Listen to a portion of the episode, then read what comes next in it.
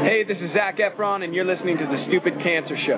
I hate you both. I've hated you ever since I can remember. I hate you, and I wish you both had cancer. Cancer? Yes, in the head. Huh?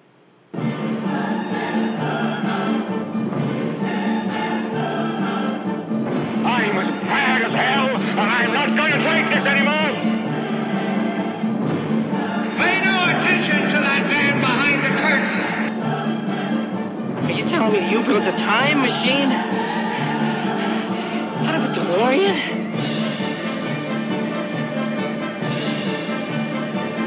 This is the Stupid Cancer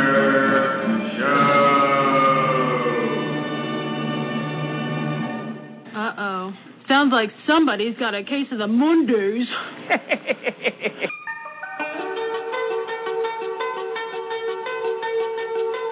Hello there, children. Hey, hey, kids.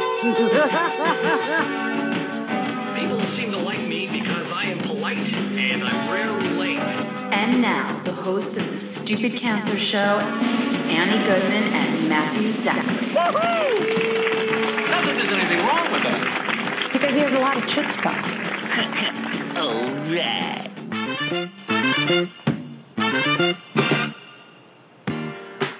Monday, April first, April Fool's Day. Welcome to the Stupid Cancer Show, the voice of Young Adult Cancer. My name is Matthew Zachary.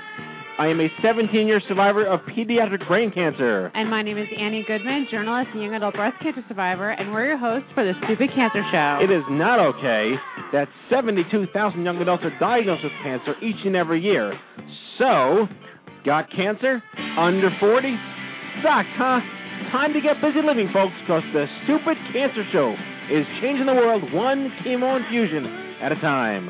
Joining us tonight is Richard Tate with Hope Lab and Shwen Gwee of the blog Med two point oh to discuss the evolutionary changes in digital health and the rise of the empowered patient movement. And the Survivor Spotlight is author and radio host Joni Aldrich. The oh. Stupid Cancer Show is a production of Stupid Cancer, a nonprofit organization that empowers young adults affected by cancer online at stupid cancer dot org. And a Stupid Cancer welcome to any and all of our first-time listeners here on the Blog Talk Radio Network, as we welcome you live from the Chemo Deck, our fabulous studio in New York City. And with that, it is a pleasant April first. Happy Fool's Day. I almost like, it's like nice outside. Maybe that was the April Fool's. Seriously. It's like the first day of spring in like a year and a half. But somehow yeah. it rained and hailed in the middle of it. Yeah. Did it really? I missed that. It did. I was at Yankee Stadium and I got rained on. And now it's nice again. It's pretty crazy. Yeah, but you know what I hate about April Fool's Day? It's everything? Like that. And the people who, like, do stupid stuff, like, on social media. Like, people who you know are, like, crazy, happily married, put single on Facebook. It's, it's like, like, ho, ho, wah, wah. Bro. Oh, is that, that's that really horrible. Good joke. Good joke. I didn't see that come in. Well, Kenny and I were going to post that uh, we both resigned today. I did see cancer, you know, and then he reminded me it was April Fool's Day. No, yeah, yeah. Anyway, I also find that it is ironic that April Fool's Day kicks off National Young Adult Cancer Awareness Week. Yes. What, what a worse fake holiday. Yeah. To kick off something really important. But you know what? It's just one day. You know, April Fool's Day is just one day, and we have the entire month. And we're almost through it. But it's almost like you post it, and it'll be April Fool's. Young Adult's done of a week. Anyway, regardless, National Young Adult Cancer Awareness Week. It is the eleventh year. Eleven. Wow. Who, who knew that, right? Uh, I will read verbatim from the website that uh, National Young Adult Cancer Awareness Week takes place annually, beginning on the first Monday in April for one week. Launched in two thousand three by Vital Options International, our friend Selma Schimmel, in recognition of its twentieth anniversary, because twenty years later there was still far too much to be done for this unique group of cancer patients. And uh, today there are numerous young adult-focused organizations in this country. It is a mobilized and organized movement, and that Vital Options is a member of the Critical Mass, Young Adult Alliance, our friends over there with uh, Heidi Adams, mm-hmm. and uh, they support the uh, activities of the entire young adult cancer movement. So that's pretty I, cool. That's pretty cool. We have a week. We'll take a week, yeah. I guess. We could use a month. It would be nice if we got a month, but then we just have to get a ribbon. Yeah, then we have to get, like, a color. Yeah. I don't want to be a color. Yeah. Can we be, like, translucent? Is that a color? We could be like... Like a sepia. Like shiny. Like sparkly. Okay. Can we be an Instagram filter? I want to know that. X-Pro? Yeah, let's be X-Pro. Or Nashville. Can we be Nashville? Uh, yeah, yeah, Nashville. Yeah, exactly. Um, I wanted to also uh, bring up the fact that um, we have this small event coming up in three weeks. I can't wait. Which is pretty amazing. It's called the O M G Cancer Summit. If you haven't heard about it, you can check it out at O M G twenty thirteen dot org. We're almost at four hundred attendees. That's amazing. Which is amazing. That's quite impressive. I'm going to see about another one hundred in the next couple of weeks. Well, yeah, because you're getting in a vehicle and driving across the country. Well, I meant, I meant, yes, that, but I also meant on the attendee list. I also left you a present on your desk this morning. My, Ew, my what son. was it? Oh, the radar detector. Yes. You you may borrow my radar detector so you don't get pulled over by Clebus the one dog, you know, pony show uh, redneck. Correct. No, Clebus the slack-jawed yokel. That was it from the Simpsons. Oh. There we go. Yeah. I'm busy. Uh, I need to keep stocking up on spring, summer, snazzy clothes for Vegas because I feel like there's nothing flashy enough for Vegas. Well, this is where, like, girls can... Last year, Kenny sexified us when we weren't at a tux. Yeah. You I, look I, good, man. I intend on d- re- repeating, repeating that. that? Yes. That's good. I have um, an animal print dress that I just ordered that I showed you, Matt. Oh, yeah? I showed you the picture. Oh, you? Th- I thought you were just showing it to me as a goof. You're really going to wear that? I really purchased it. That's so awesome. I'm bring she's it from Long me. Island. Of course she's going to wear I animal am. print. You know what? I... Like, it's really funny. I was, I forgot where I was. I was at some store shopping, and I was carrying a leopard print purse. And the guy in the store oh was like, we have these really cute, like, leopard print um, shoes. And I was like, dude, I am basically Snooki. If I put all my leopard prints together, I would look like, I would look ridiculous. I love animal print. I think it's a New York thing, Northeast thing. I just, I love animal print. I like it, too, but you just can't see it. You can't see animal print? No, that's not uh, what he was I'll saying. I'll let you figure that out. Oh, my God, He's Kenny. Under- I don't need to he know these things. He took that to a bad place. Kenny always always has that, like, the, the leap. The, it's like... It's, line uh, cross. What's, what's that line? It's like, uh, not more than you deserve, just more than you're used to? Yes, exactly. Yes. Well said. Well said. Well, I like to wear my animal print on the outside. Well, anyway, going back to the Stupid Cancer Road Trip. Yes, please. Which you can visit at stupid cancer road trip dot org. Basically, Kenny will be uh, traversing the United States east to west. My goodness. And why don't you tell everybody where you're going to be? I will be in starting in Boston, New York, D C, Durham, Atlanta, Memphis, Tulsa, Denver, Phoenix, San Diego, and finally Las Vegas, and points in between. That's pretty uh, insane. Yeah, it's, it's going to be uh, twelve days of awesome. Yep. In... Uh, what's shaping up to be a really fun car. The and Chevy with your Volt. friend. Yes, my good friend John Sabia, responsible. The dusty Winnemucca road. Yep, I've been everywhere. Along came a semi with a hind canvas, and so I got in sand, and I said... Yeah, it's probably like forty-five seconds I've in. I've traveled every road in this here land. I've been everywhere. Yep. I've been That's everywhere. Your theme song now. That is. We should play it every time we talk about the road trip.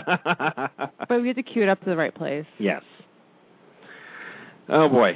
Well, you'll be announcing the uh, social events during the news. I will. But that's pretty impressive. Yeah, that you the, the car the, and if, the... you, if you're bored right now, go over to stupid cancer road trip dot org and check out the map.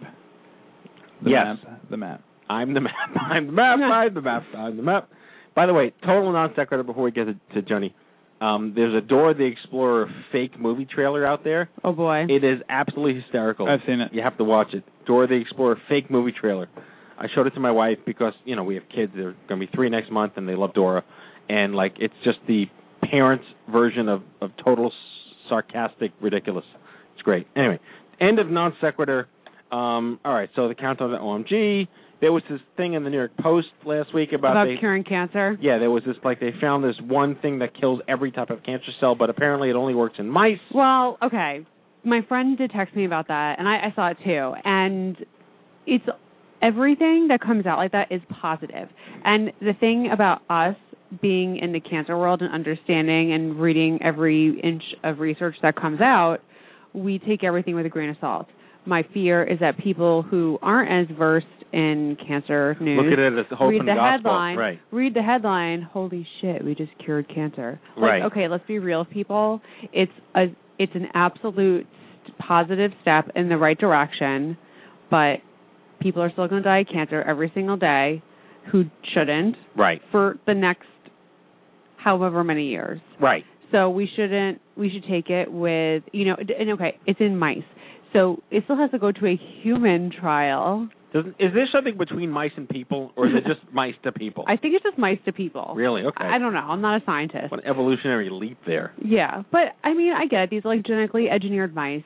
It's all great news, but, you know, people need to understand that it will take a long time till people who really need this are going to have access to it. And still need to know that it works in humans. So, you know, I every inch of positive news I grasp to, because we never know when it's going to strike ourselves again, or our friends, or our family, or just any human who goes through this experience. You want them to have an easier time than you did, right. But you also have to, you know, understand, okay, well, this is not exactly being like F D A approved tomorrow, and right, right. It, to, things, things take decades. Yeah, it does. Hopefully, you know, we'll speed things along, but I just get nervous about people being like not reading the whole thing, reading the headline, not truly comprehending. Or every fourth what. person on our wall that posts about hemp oil cures cancer. Right. Yeah. And right. asparagus. Asparagus, right, exactly. Or the low-fat diet. I'm like, oh, yeah, low-fat, yeah. Well, right. The Hollywood cookie diet always works for me. So. There's a Snooki cookie diet. The, oh, God. I, just I don't want, I don't want to d- have anything to do with Snooki's cookies. Again, line crossed. This is what Kenny does. This is why he's paid the big bucks. Yes. Yes. Anyway, let's get to our... Uh, Our first guest here. Joni Aldrich. Uh, since her husband and mother died from cancer, Joni Aldrich authors books and produces shows on surviving cancer, caregiving, and brain illness.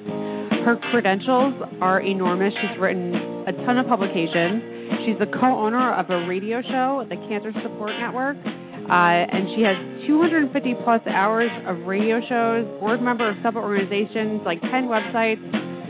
She has done it all. Joni, welcome. Well, hello, Joni. Me. Hey, Matthew, how are you? Hi, it's uh, great to uh, do some reverse engineering and have you on my show for a change. I know it. I'll, I I hate going first. That's okay. That's okay. It's all good. It's that's the tone. But um, thank you for bringing that up. Before, actually, I just heard somebody. It's so funny talking about this new uh, quote unquote cure. And there are some wonderful things going on in the field of cancer now, um, but, you know, for some people, just doesn't come soon enough. But uh, there are some great things. Personalized medicine is the big one, of course. And uh, we're all looking for, you know, because every cancer tumor, every cancer is different. Understood, understood. And, and your story is, is uh, quite wonderful in the sense that you were able to do so much good out of being dealt so much bad? Well, you know, I meet people every day, Matthew, and so do you, that have been able to do that. And I think the cancer experience is so different from a lot of experiences that we go through in our lifetime where it makes such an impact. I spent the last two weeks at two different cancer conferences, and, you know, all the people that you meet that have had their life affected by cancer, it just makes a difference. But what I learned from the cancer experience with my husband was that you really do have to be alert, involved, and empowered during your cancer treatment. He was forty-five when he died, and I know that this is one of your mantras, is more to the, the younger um, cancer victims. And uh, that's just too, it's just too young. And unfortunately, we did not find the right cancer treatment for him immediately, and we trusted a, a state-of-the-art, one of the top twenty hospitals in the country, but unfortunately they just did not know how to deal with his cancer. And so when he passed away from metastatic brain cancer, there were so many things that I wanted to do to make sure that people knew, um, just like what you were talking about earlier, you really, really have to do your homework. And thank God for the Internet now. You know, I mean, it can be a blessing, it can be a boon too, but you can really learn a lot because it's so different, one treatment from another. So tell us about your husband. Uh, what was life like prior to his diagnosis? What were his symptoms? And uh, what was that, that sort of a pre-journey like for you? It was, um, my husband was, uh, as a matter of fact, I had cancer insurance on me. I did not have cancer insurance on him because he was big, uh, you know, I mean, he was like a, a linebacker. He was built like a linebacker. And all this time, he had cancer in his bones. He had multiple myeloma. It was eating his bones from the inside out. He was running three miles a day. I mean, he was probably in what was one of the healthiest times of his life. And we had no idea. He started having a little pain in his right hip when he was running, and we did not know at the time. He actually had a fractured hip. He went and changed his running shoes. Uh, one of the things that I talk about all the time is that men are not always great about going to the doctor. Hello? Right. My doctor yeah. always says the first time a man goes to the doctor is when he has a heart attack. Oh, God. That's about it. But anyway, um, but we just would have never known. And then he started having some pain in his back, um, you know, just uh, really, really severe pain. And we went and he had a tumor in the spinal column, and that's kind of how it all metamorphed and started, but you would have never have known. And he was the highest stage for multiple myeloma, which is stage three. And what is your W I N method? Tell us a little bit more about that. And also, you know, a little bit, actually tell us first about your role as a caregiver, what you did for your husband while he was going through his treatments and a diagnosis. As we all know, uh, going through cancer times is in some ways more difficult than a caregiver. So why don't you tell us a little bit first about how that was for you and what you did. Well, you know, when your uh, loved one, any loved one, is diagnosed, you think, okay, this is going to affect their life greatly. And I'm just being honest because, you know, really you do kind of think, well, yes, this is going to affect our life, but it's going to be mostly because you have, Gordon and I both had huge careers that we were working on. And you think, well, it's going to affect his life more than mine. Well, it, it didn't work that way. Um, it, it really was more of a joint effort. And, I mean, literally once he was diagnosed, we had to jump right in. And we ended up um, getting his cancer treatment eight hundred miles away from our home, and he had three outpatient stem cell transplants. And so thank God we had a motorhome. We had not waited to live. Um, till later on, and we, believe it or not, one of the things that we did, we didn't have children together. We had a motorhome, and it was perfect because, you know, when you're getting cancer treatment that far away from home, a lot of people, it, it breaks them. I mean, they go financially destitute from this. Um, so, you know, going through the stem cell transplants, being away from your home for long periods of time, away from your support system. Caregiving is just coming in its own because it really, really can be just as difficult in different ways for caregivers, and a lot of caregivers actually pass away before their care receivers in older populations. It's very difficult. So so talk us through the next part of your life's journey where you began um, to start creating content. You wrote books. You started speaking. You wrote seven books so far, actually, which is pretty impressive. I can't even get through my, my first one. And then you went into the world of, of uh, radio broadcasting. Well, I came out of uh, the cancer experience, and to be honest, Matthew, just like a lot of people, I didn't even want to. He- I didn't want to go to a cancer center. I mean, the w- the worst part was the last five weeks of my husband's life when he had metastatic brain cancer, which is why I wrote three of my books, was for caregivers of brain cancer, brain illness patients, to help them because I begged for this information. Nobody could give it to me. Nobody could tell me how to reconnect with my husband that went from somebody I knew and have, we had just celebrated our twentieth wedding anniversary at eight o'clock in the morning to somebody who has minute-to-minute hallucinations at one o'clock in the afternoon. That's how quickly he changed. Um, So I knew that um, I wanted to do something because I knew that there were things that Gordon and I had done that were incorrect, even though because because of being cancer novices. And so several years passed. As I said, it was a very difficult journey, particularly with the last weeks of his life. And I, I did get counseling. I do really, really recommend counseling to people um, that are grieving for a loved one. And I did get counseling, and I, but I could not get this thought out of my mind that there was more. There was something else that I needed to do. And I had never even thought of writing a book in my life, and all of a sudden these chapters just, I mean, people look at you funny when you say it, but they just started coming into my mind. And all of a sudden I was writing a book, and it was like I couldn't stop. It was, um, you know, I had a lot to say, and I had a lot of things. Uh, the W I N method, let's go back to that real quick. Uh, W I N, W is web, and I did a year and a half worth of research for my first book. I researched every website and found the ones that I felt would be most beneficial, would have been, this is the book I wanted handed to me the day that Gordon was diagnosed, The Saving of Gordon Life Lunch to Win Against Cancer. Um, so, you know, I did the research. The web is an incredible tool. It can be good. It can be bad, as I said earlier.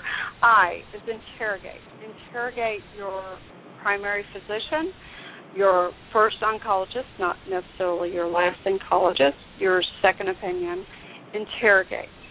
From the medical community, ask those hard questions. How many cases of this type of cancer have you treated in the last year? That it's not about nice, or it's it's about your life. Don't hand it over without making sure that you have some kind of interrogation. And N is network. And when I tell people to network, network now. Don't wait until someone you love is diagnosed with cancer. Ask the questions of, of the thirteen point seven million survivors that are out there. Well, how'd you do it? Where, did, where were you treated? Um, network. Talk to people in your church. Talk to people in your community. And, you know, there are so many decisions with a cancer diagnosis. So I, I'm curious as to, you know, we live in an age now of, of hyper-technology, and the concept of uh, cancer survivorship is like a real thing now. And you know, programs like yours on the radio and ours on the radio, it, it, you you run a twenty-four seven cancer radio show. I can't imagine that there isn't enough content to fill up a full day's work worth. How do you go about sourcing information, vetting guests? Do you find themes in what you're talking about? Like, talk us about. I want I want to hear more from you as a sort of a teachable moment for me, because you've been doing this a long time. Uh, what's it like to host a radio show and have such a incredible breadth of, of listenership and topics? I just absolutely love it, and I learn every day. And here's what I do, is I live in cancer world. I really do, and I have to have something to offset that, so I do Zumba. Long story. Uh, true story, but long story. Um, but basically I am in a lot of different groups, and I look at every shred of information that I can get and make a lot of connections. I've interviewed sixty-five plus doctors, sixty-five plus survivors, sixty-five plus caregivers, fifty charitable organizations. And we've covered like twenty-five plus different kinds of cancers, and there is never enough because, you know, now we're in, in, a, in an age of personalized medicine, which is really, really becoming a reality. Um, you know, I always find organizations, one is Protein fifty-three I talked to the other day, that I'm really interested in an interview with them. Um, I'm doing week-long shows with different cancer centers. I have a week of shows from Duke Cancer Institute. They just built a new facility, and, of course, they have a tremendous, tremendous brain center there. And I'm doing a week of shows with them. And, you know, I feel three days a week with cancer, one with caregiving, and the last one with uh, Ladies Who Inspire, which is a tremendous show that I can cover a lot of different topics. Um, but you know what? I thought that very same thing, Matthew, when I started this, and I can tell you that there's so much, so much to cover. and um, I, it's a constant learning thing, and we're in a great age. I like to look at this as a positive thing because I really believe that um, we're in an age where we are finding some solutions. It's not going to be in time for a lot of people, but I have so many friends and family members and loved ones touched by cancer. So I'm going to keep out there fighting. And it, it's incredible. And it's really inspiring and just incredibly um, in, in, impactful. You make a big difference. I guess we're going to wrap up in a few minutes, but I just want to hear, you know, what's what's going on for you in the future? Like, what do you got? Go- you already seem to have conquered the internet. You conquered the publishing world. Um, there's, where, where's next for you? Well, you know, we're doing some specialty things, and when I say we, um, we're doing some of it on the network. As a matter of fact, on April twenty-seventh, it's funny how um, you find niches of things that you want to cover. I find these missions that I want to do, and, and one April twenty-seventh, we're having a show about uh, pediatric malpractice. Believe it or not, I've found a lot of people, a lot of stories, heartfelt stories recently about um, children whose parents, you know, probably allowed the medical group to do too much, weren't paying attention. One little girl died from a scratch on her leg that, you know, just a simple, cheap antibiotic could have fixed, and she died, you know. So we're going to do a two-hour special showing on the network on April twenty-seventh from ten to twelve. Uh, but my personal mission right now is uh, comp- an organization called Courage to Dare, and that's courage to dare dot org for anybody who wants to look at that. Uh, I'm going international. This is uh, breast cancer in Africa. Uh, we are writing a book of stories and working on finding funding for a docudrama uh, to highlight this very, very difficult situation where women are operated on by an orthopedic surgeon when they have a lump that is not necessarily cancer, and they're just, you know, and just, well, you can well imagine. So um, there's so much more to do in the world of cancer. Um, you know, we're making good progress. I honestly believe that. All over the world, I think that we're in an age, finally, where we can see some some blue light out there at the end of the tunnel, but um, there are other countries that are not. Well, that's possibly a topic for eight or nine other radio shows. Yeah, I know, and I would love for you to cover it because it really is uh, an amazing mission. Well, I can't thank you enough for stopping by tonight and sharing your story. Um, you do great work, and uh, keep up the amazing stuff that you are doing. I will. Look for it. And uh, thank you for having me on your show. And you do the same. Likewise. Thank Take you. care of yourself. Joni Aldrich, everybody.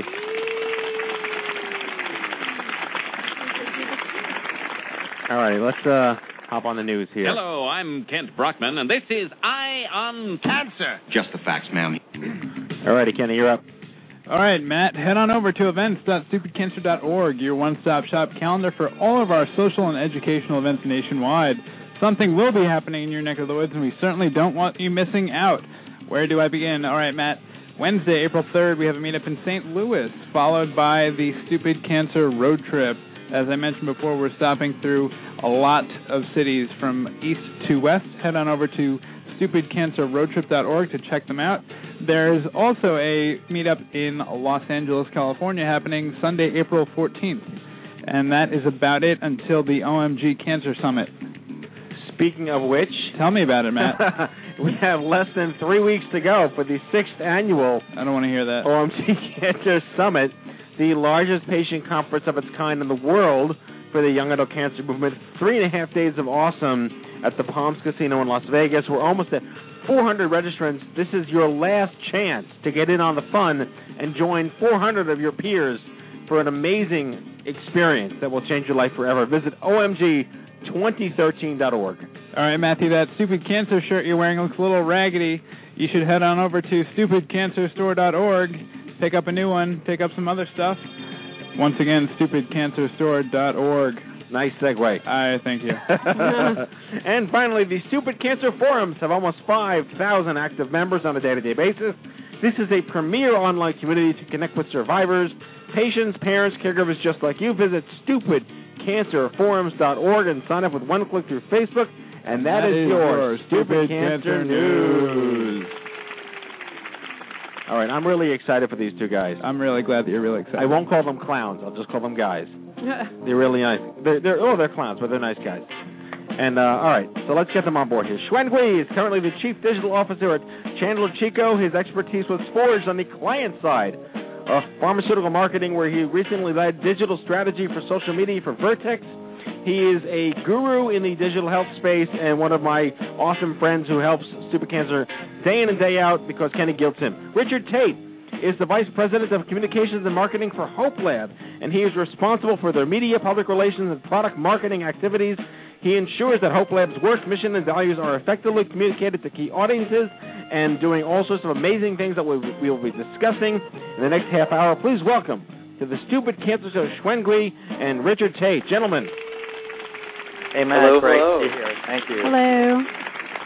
Matt, sometimes you say a lot of stuff all at once, and it sounds like a, uh, a like almost like a a, a mush, a hodgepodge of, of, of words, words blended together. I think it's called New York. Yeah, it's my uh, accent and my lack of saliva. How did you know I went to clown college, by the way? Oh, I met you.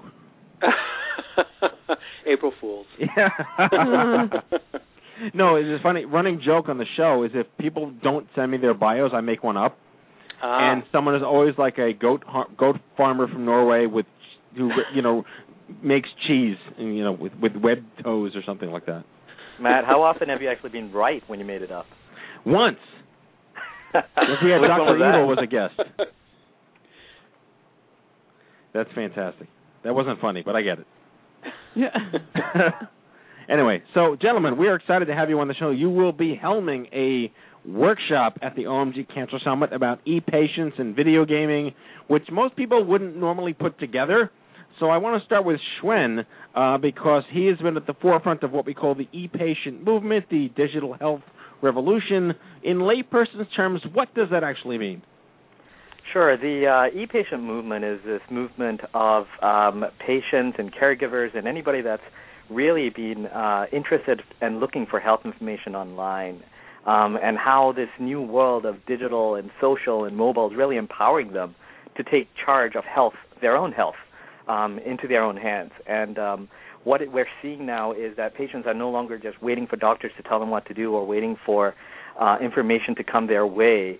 They're going online, finding information just like yourselves.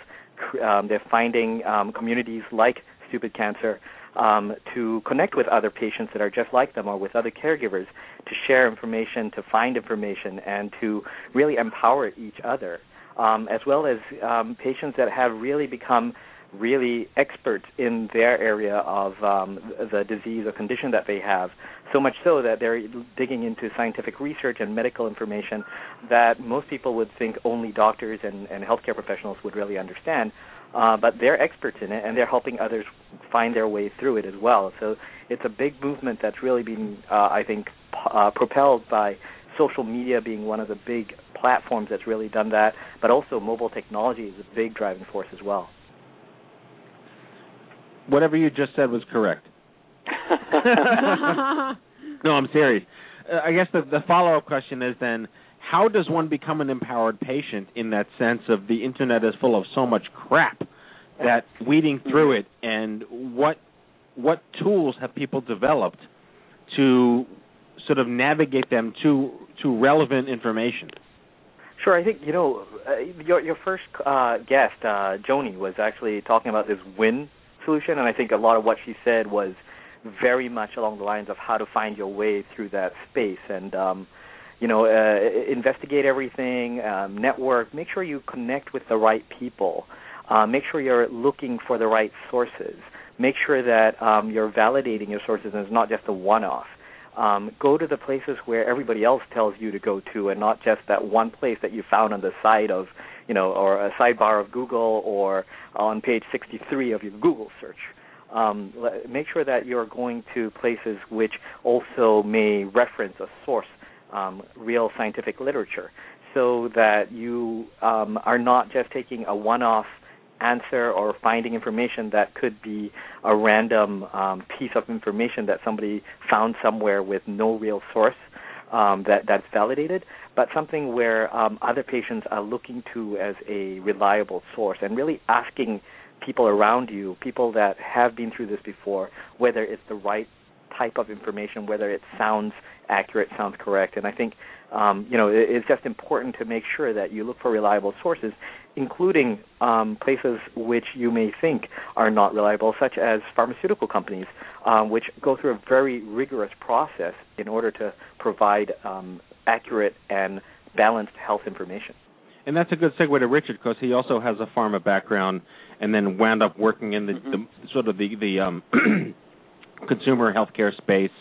And this this will tie into uh, your your work with Hope Lab, but the I think if this is still the case, patients and the public in general are usually leery of pharmaceutical websites, whether they're branded or not. Um, is, is that perception changing, or is that still a barrier, even if the information is, is of value? Yeah, you know, it's interesting. I, as you said, I worked um, for many years in the pharma and biotech industries developing or working with teams developing cancer drugs and with marketing teams looking to put those uh, drugs into uh, uh, treatment protocols. And um, as Shwen said, there, the drug companies actually have to go through a pretty rigorous Um, series of, uh, um, of hurdles to get their marketing messages out. And so the information tends to be um, uh, robust compared to some other resources that you might find. But I do think, as you mentioned, Matt, there is a tendency to sort of perceive that information as marketing, particularly as um, advertising of pharmaceutical products has evolved over the years. Um, but I do think part of what's changing is that uh, pharma companies and uh, folks like Hope Lab and, and others uh, in the in the digital health space are looking for ways to engage patients differently. So it's not just information that they're providing, but tools that actually support them in engaging differently in their healthcare, um, which is slightly less marketing and more um, patient support. So I think that there's an emerging uh, trend in uh, the digital space of creating tools to support patients, which is slightly different than trying to market to them, um, which I think is probably the mental model that a lot of folks have when they uh, think about pharma companies.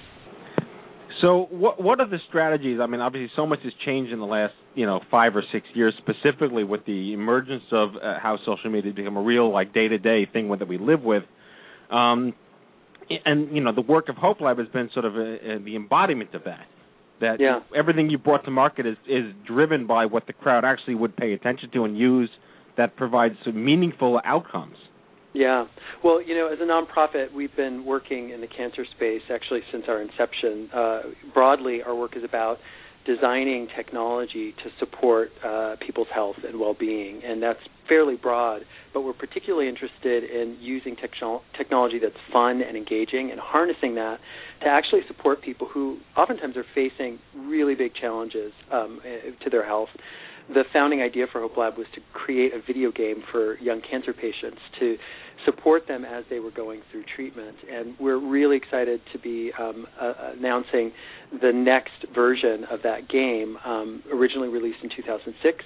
The new version is going to be released, actually debuted at O M G, uh, the summit coming up, which we're Woo-hoo. super excited about. But these games are, are really sort of tapping into this trend in which, you know, mobile games and mobile technology, um, lightweight casual games um, are things that pretty much everyone uh, interacts with. If you've got a mobile device or, you know, you spend any time with a computer, and who doesn't these days, uh, you probably have played a game. Um, and using that game gaming uh, uh, technology to access support tools or create support tools for uh, young cancer patients is what our work is about. And so that's one of the big trends that we've seen in terms of technology. It's not just the sharing of information, but it's the incredible level of engagement that people have with these, uh, you know, typically distractive uh, technologies, elements of technologies. And we're sort of really about engineering that in a way that's going to engage uh, people in very specific health behavior. For cancer, for us in particular, it's about helping kids, particularly adolescents and young adults, stick to their meds, which can be really challenging and can cause really uh, uh, severe uh, problems if, if you don't stick to your medication regimens. And so gaming is a really interesting way to keep people engaged and sort of focused on the goal in order to help them fight their cancer. My question is for Shwen. Um, when I was diagnosed, one of the first things my doctor told me, and I'm sure a lot of doctors tell other people this as well when they're told they have cancer, is to stay off the internet. And my doctor specifically mm-hmm. told me not to read anything because she was afraid that I would see, you know, I was thirty years old, diagnosed with breast cancer, and, you know, typically the younger you are when you're diagnosed with an older person disease, you have a worse prognosis and things like that. So what, you know, that's kind of the flip side of the being the proactive e-patient is that it can scare you for worst case scenario. So what do you think about that as well? Do you think it's good for people to see information like that, like to see it in black and white, like percentages and survival rates, or do you, you know, do you think that's dangerous for people to see that, especially in the early stages when you're diagnosed, when you know so little about your disease? Sure. I mean, I, I think it's different for everyone, but I think it does, it definitely helps a person to be prepared to know what to expect. I think, you know, like everything in life, the more prepared you are, the more um, you know what to expect later down the road, especially something um, as scary as getting diagnosed with um, cancer. Um, the, the better it, cha- your chance is of making the right choice when the time comes for you to make those choices. And the earlier you get to know the information that you need to make those choices, the more options you may, be, may have in front of you. Um, I mean, a perfect example may be somebody like um, e-patient Dave DeBroncart, who couldn't find the right answers until he um, went to uh, Cancer Community, A C O R, to find uh, information. And um, it was only there that he discovered some options that led to him actually, um, you know, um, um, getting the right experimental treatment, which has then extended his um, his prognosis.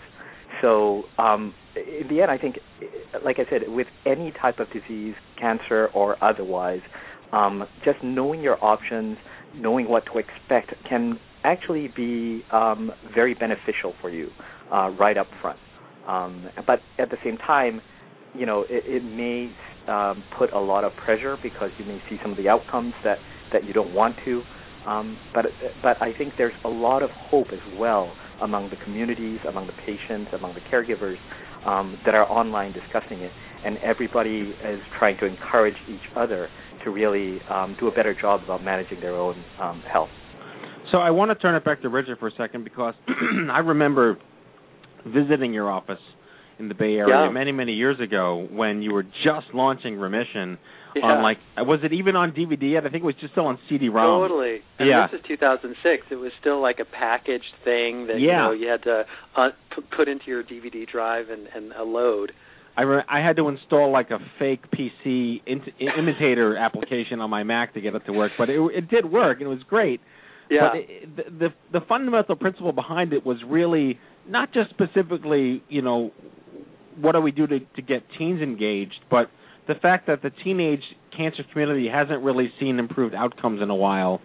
And a lot exactly. of that is, is attributable to the fact that, A, they're teenagers and they're naturally yeah. defensive and, you know, they're, they're rebels yeah. and whatnot. So getting them to remember to take their medicine or go back yep. to their doctor or deal with their pain or confront what they're dealing with, you yep. know, you get you tend to mature very quickly with cancer, but you're still a teenager. Yeah, and yeah. and what I find absolutely the most fascinating is that you were able to do something that actually changed their behavior. Yep. Outside of That's beating right. them senseless with a stick. Yeah, so the original game um, actually was uh, run through a randomized controlled study, much like a drug development study, and we had more than three hundred young cancer patients uh, who played Remission or played another video game as the control. And what we saw is that kids who played the game actually stuck to their meds more consistently, both their antibiotics and their chemotherapy. And we know that's critical in um, in successful cancer treatment.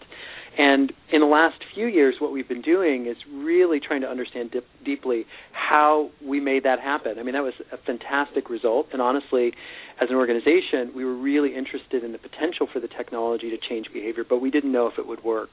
Happily, it did, and now we want to understand why. And we actually have gained some really incredible insights about how games actually motivate healthy behavior. And there's some key things that probably make a lot of sense to anyone who's been through the cancer experience.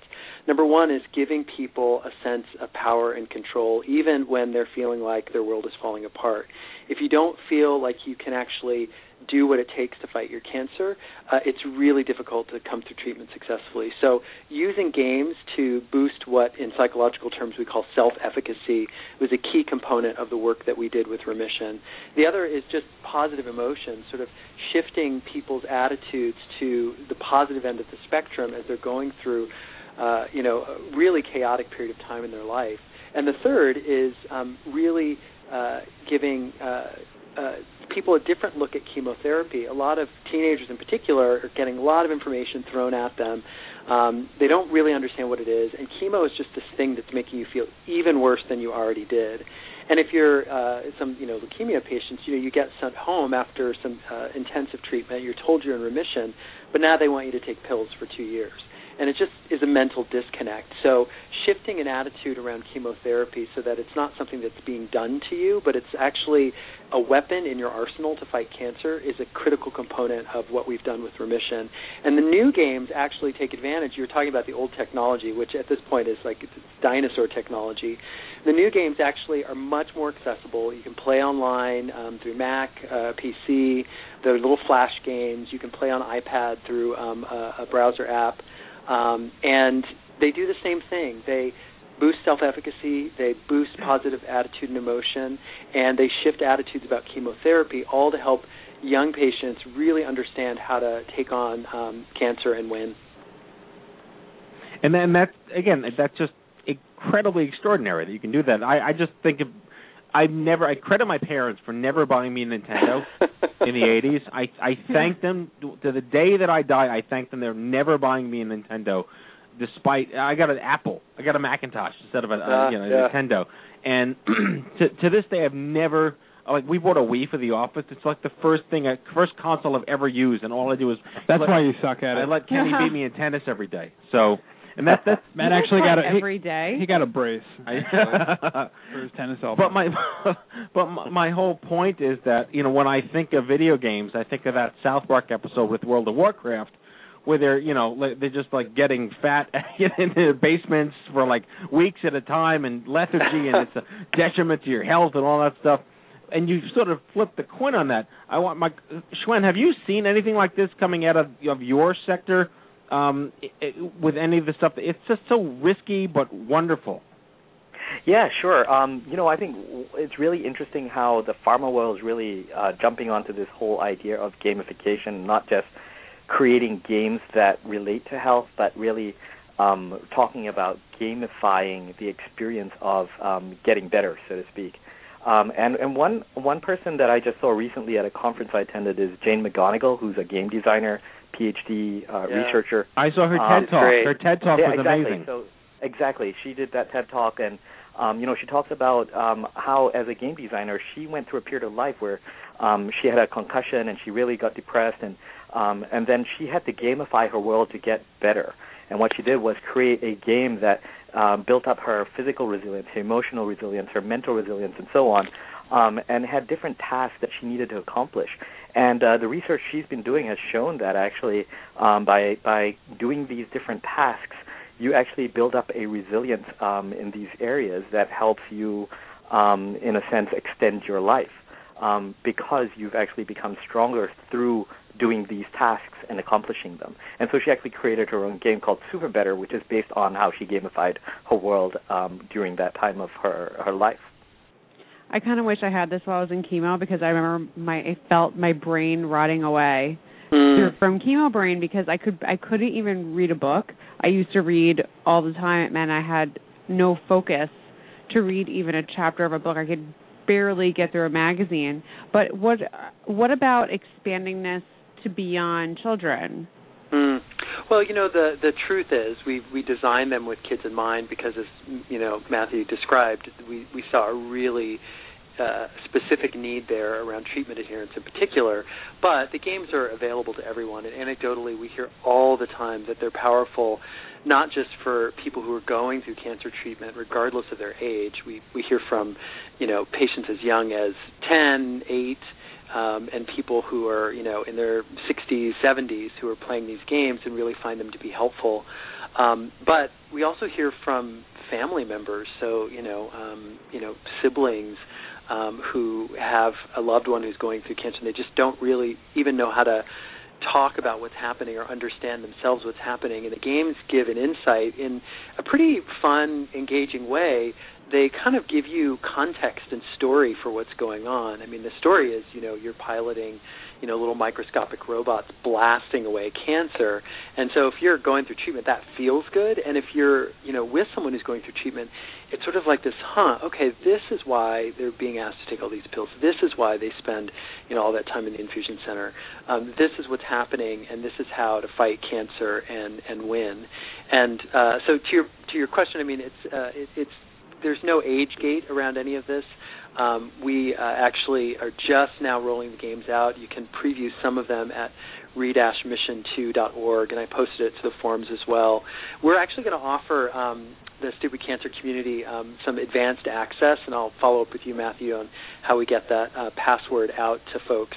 Um, but it really is for anyone, and what we're seeing is that, you know, playing these games and using technology to actually do more than just entertain is in many ways the next frontier. So it's hugely powerful to share information, but at Hope Lab we see even potential, you know, sort of more broadly to kind of engage people in a different way. You need to make like Angry Birds for chemo. Yeah, totally. That's exactly that would be cool. The concept. Yeah. I think Matt's well, I think Matt's onto something. Yeah. I own the intellectual property someone, for the record, so. Someone call Rovio. Exactly. That's right. Exactly. So they are coming up with a cartoon too. So yeah, they're making I lots just, of money on that. They made hand sanitizer. I posted it on my wall. It jumped the shark. There's way too much Rovio going on and now. And Kaylin from World of Jenks wrote a comic book.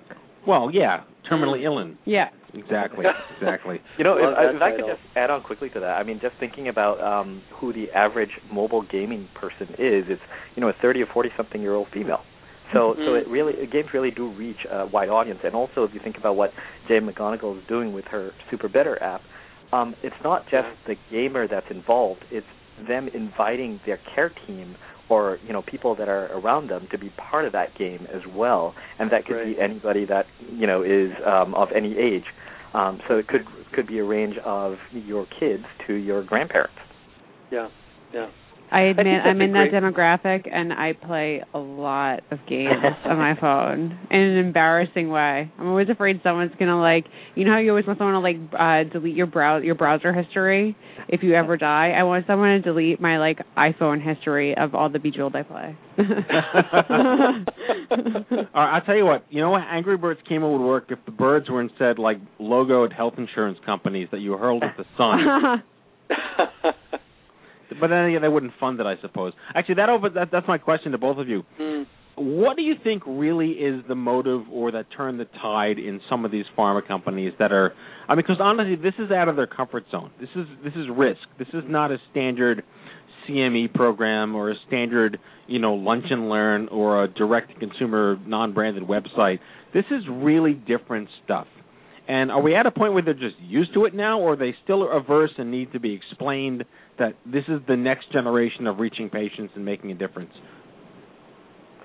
That's for either of you to answer at the same time. Yeah. Please. Well, I can, you know, I mean, I can share uh, my experience, you know, at Hope Lab. We're we're actually developing and collaborating with other folks who are developing technology in this particular way. So there's sort of a selection bias around the people that we tend to interact with because they believe that there's potential here and they really want to tap into that. I think one of the gaps has been in, in the space when, when we talk about using technology to support health behavior or engagement in, in, in, in treatment, um, just a lack of data around whether or not these things actually work to do what that what we hope they will. And I think that that's been a differentiator for us at Hope Lab. But as a nonprofit, that's part of how we see our role. We're sort of filling gaps where industry, you know, either uh, has feared to tread or has not yet sort of seen the opportunity. And so Preventing, presenting this data, I think, is um, part of what we hope will catalyze development um, around technology that really supports patients and um, and their caregivers and, and you know their their families through some of these health experiences. But we do we actually get a fair number of inquiries from um, pharma companies, from um, you know insurers, from uh, people in the healthcare industry who are really curious and looking for a way to explore this. Um, and I think struggling a little bit to understand whether or not there are developers out there that they can collaborate with, if they have to bring, you know, um, bring capabilities in-house to get this done. But I, anecdotally, have just seen in these interactions with folks who approach us a, a real willingness and an interest to begin to explore how technology can engage uh, engage patients differently. And I don't know, Shwen, you may have a, a, a, a different perspective as well in some of your work. No, I think uh, I think I, I, I definitely along the same lines of what you're seeing. Uh, over the last few years, I think the question hasn't been so much around why do we need to do it, but rather how. Mm-hmm. Um, you know, it, it's changed because I think there's a lot more recognition that um, engaging with the um, audience or the customer um, is important part of uh, keeping keeping that um, relationship going with with their customers. So it's it's something that they're all trying to do. They're just trying to figure out how to do it within the highly regulated environment. And more and more companies are starting to engage in ways, um, you know, use, um, in ways that we know as our standard social media platforms, um, but within their own regulatory regulated environment. And um, so they're starting that way. They're also trying to create, um, you know, more proprietary platforms where they can engage in a more uh, cl- uh, closed environment, so that it's not as open and it's more restricted, and they can control the environment. But uh, all in all, I think overall the environment has changed over the last even just one or two years, so much so that there's a lot more interest in finding a way to connect with the patients, whether it's through gamification, so that they can uh, try and continue to change behavior and keep, you know, a patient adherent on a drug, because Um, if a patient obviously doesn't adhere to their drug regimen, then the efficacy of, of the drug treatment isn't as good. So you don't you don't want that to happen either. Um, at the same time, they're also trying things like just the standard social media platforms, whether it's Twitter or Facebook or so on, um, as well as other new things that are coming out. So they're innovating a lot and trying a lot, but it's, again, very difficult in this regulated environment. I have a question. Uh For Shwen, one of my questions, and I'm really interested in this e-patient thing, because one thing I found out is sometimes doctors tend to be a little standoffish. I mean, we all know that oncologists and doctors who specialize in, in cancer treatment are extremely brilliant and very, very smart, and sometimes they tend to be almost threatened if you question. And this is not all doctors. A lot of doctors want you to be informed, but some doctors get almost defensive and threatened if you question the treatment that they're suggesting. A lot of doctors get insulted if you want to get a second opinion. Um, some are reluctant to release your medical records. So what also do you feel is the feedback from doctors from people becoming more and more informed and, you know, questioning their treatment and asking for second opinions, and especially with how easy everything is to find on the internet, you know, what has been responses from doctors? I think, you know, there there's uh, different types of doctors, and there's some that believe in this whole idea of participatory medicine, where they believe that um, they can work together with a patient in order to drive the best outcomes for the patient. So they're very encouraged when a patient's actually interested in learning about their health. Um, the worst thing that can happen is a patient is not interested about about in their health at all, and just wants to listen to what the doctor tells them and just follows, you know, one, two, three, and that's it. Um, but then there are doctors that are feeling a little threatened because there's so much information out there, a lot of which may not be reliable, may not be um, research-based and evidence-based, which doctors rely on to make their decisions. So um, between the experience that they have and their research and evidence that they read about and learn about during their training as well as their ongoing medical education, they strongly believe those are the drivers for um, the decisions they make. So for you to come in and dig something from the internet and just say, hey, you know what, I read that orange juice cures this, um, it may not, you know, it it, it's not something that sits well with them. Yeah, so, but at the same time, I think there are a set of doctors that may say, okay, show me the evidence, and they walk through that with you saying, well, you need to look for a reliable source or a validated um, um, reference in order to decide that that actually works. Um, so, so I think it really depends on the doctor, but you're right, it, it can be threatening to a doctor, um, but rightly so because of the way their training has been all along. So uh, one, one, we have a few minutes left. Uh, I, we, we can go long here because this is really interesting stuff to discuss. Um, what do you see, uh, beyond obviously, Richard, the word of mouth, uh, mm-hmm. what what do you what the adoption rate for this game, and is it really like virally driven, mm. or I mean, because you know everyone yells yeah. at nonprofits for taking out advertising, but how do you how do you get the word out there? Well, that's why we're on the show tonight. Actually, it's interesting. This uh, oh, no one's really shit- listening. It's all a shame. Uh, it's just us chit-chatting. Yeah. Well, yeah, you know, but you guys are really interested and engaged in this stuff, and I know that you've got, um, you know, uh, networks and people that you're talking to, and we've at Hope Lab admired for a long time what Stupid Cancer has done in creating a community community of advocates who really know their stuff, and they're interested in providing um, information, um, actionable information to um, the folks in the community. Um, you know, when we launched Remission, the first game, Matt, I mean, that was a physical product that had to be somehow distributed, and that's a real challenge. And um, these games are online; they're you know playable anywhere as long as you've got you know a web browser. And so there's viral potential for these games, um, certainly. So it's a bit of an experiment. You know, we're a lab, so this is an experiment for us to see how we can get these games out and, uh, you know, in front of kids who can uh, really benefit from them, kids and others as well. Um, I think, you know, it's interesting. We've done most of our work, as you might imagine, directly with hospitals and clinics where um, adolescents and young adults are being treated, because that's the point at which we have seen from the research that these games can be most effective. And so one of the challenges there has really been, um, as we were kind of just talking about, you know, this conversation around doctors and how in that sort of clinical care setting technology is showing up. And, uh, you know, there's so many different pressures and factors that actually limit, I think, from my point of view, the way that technology can show up in hospitals. So if you look at what they're actually um, making accessible, there are these dinosaur dusty, you know, you know, desktop towers in the corner of some, like, you know, patient waiting room. Um, but fast forward, you know, people are showing up with tablets and, you know, uh, phones that are enabled. And so Uh, I'm really curious to see how new products, mobile apps, um, things like, you know, the Remission two games might show up and might actually be liberated, if you will, from that clinical care setting, and people can access these things more freely, just as they do, you know, uh, uh, access information through Google searches. So we're, you know, we're really curious to see how this is going to work. And one of the reasons that we're, you know, working with you guys is because we're really interested in people sharing out and, and seeing how people engage with these with these new tools that are being created. All right, last question for Shwen. Um, you just came back from South by Southwest. What's the latest and greatest in, in all the stuff I should care about? Well, I'll tell you one thing, um, and it's probably been said here more than enough times. Health has jumped the shark um, mm. in, in in terms of um, it's gone beyond just the healthcare track. You know, before, for the last three years, health has always been kept to the healthcare track.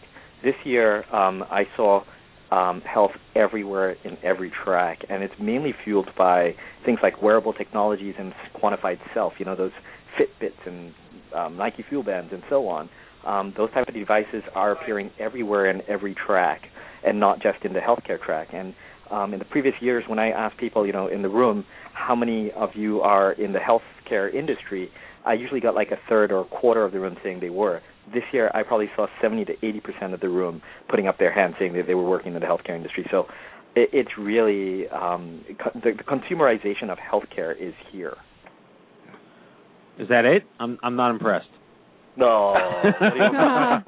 Stupid Cancer was the biggest thing there. Okay, that's all I care about. Yeah, so I want a big poster of Kenny that people throw darts at. Go Kane. Exactly, exactly. Well, uh, and Richard, the the website that people can go to to learn more about the game?